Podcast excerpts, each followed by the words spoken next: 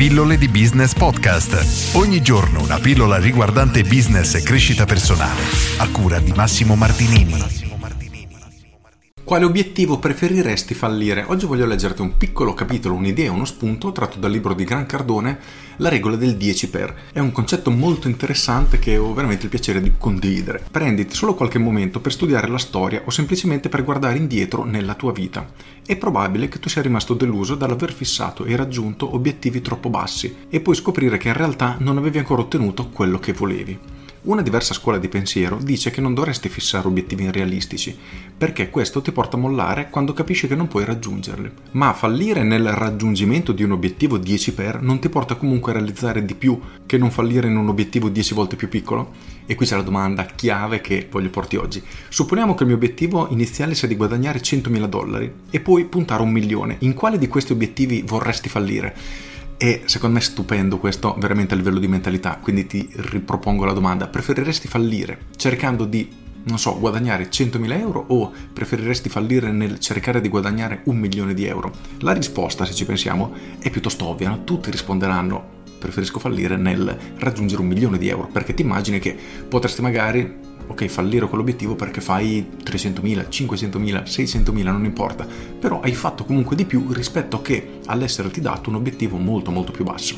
E il concetto è proprio qui, quindi spesso ci poniamo degli obiettivi più bassi, o perlomeno questo secondo Gran Cardone, e ciò limita veramente il nostro potenziale di sviluppo, il nostro potenziale di crescita. E secondo me questa domanda è veramente pungente perché ci tocca proprio sul vivo e vado avanti con la lettura. Alcune persone dicono che le false aspettative sono motivo di infelicità. Posso assicurarti dalla mia esperienza personale che soffrirai di più fissandoti obiettivi piccoli perché non ci metterai l'energia, l'impegno e le risorse necessarie per superare le variabili inaspettate e gli ostacoli che sicuramente si presenteranno nella realizzazione di un progetto. Perché passare la tua vita facendo solo abbastanza soldi e poi finire senza averne sufficienza? Perché andare in palestra solo una volta a settimana, cioè quel tanto che basta per avere indolenzimento muscolare e non vedere mai un miglioramento nel tuo corpo?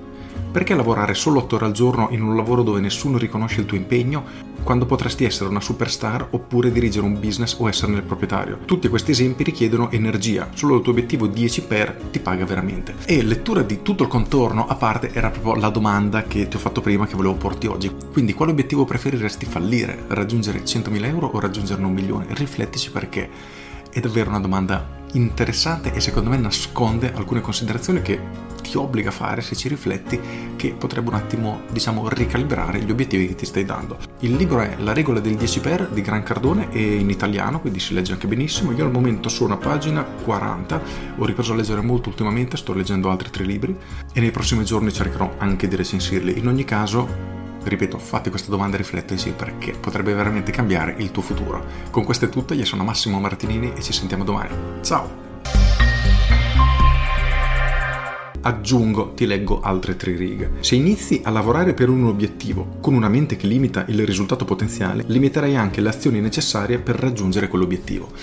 Siccome, secondo Gran Cardone, tutto parte da un'azione importante, quindi siamo noi che dobbiamo lavorare, metterci in moto per realizzare i nostri obiettivi, darci degli obiettivi piccoli, ci darà anche quella pigrizia che ci farà rimandare, procrastinare e raggiungere realizzare obiettivi molto piccoli. Al contrario, se iniziamo a ragionare in maniera veramente da megalomani, potrei dire, ecco che saremo costretti anche a agire in maniera molto più, diciamo, forte e aggressiva per riuscire a ottenere appunto questi risultati.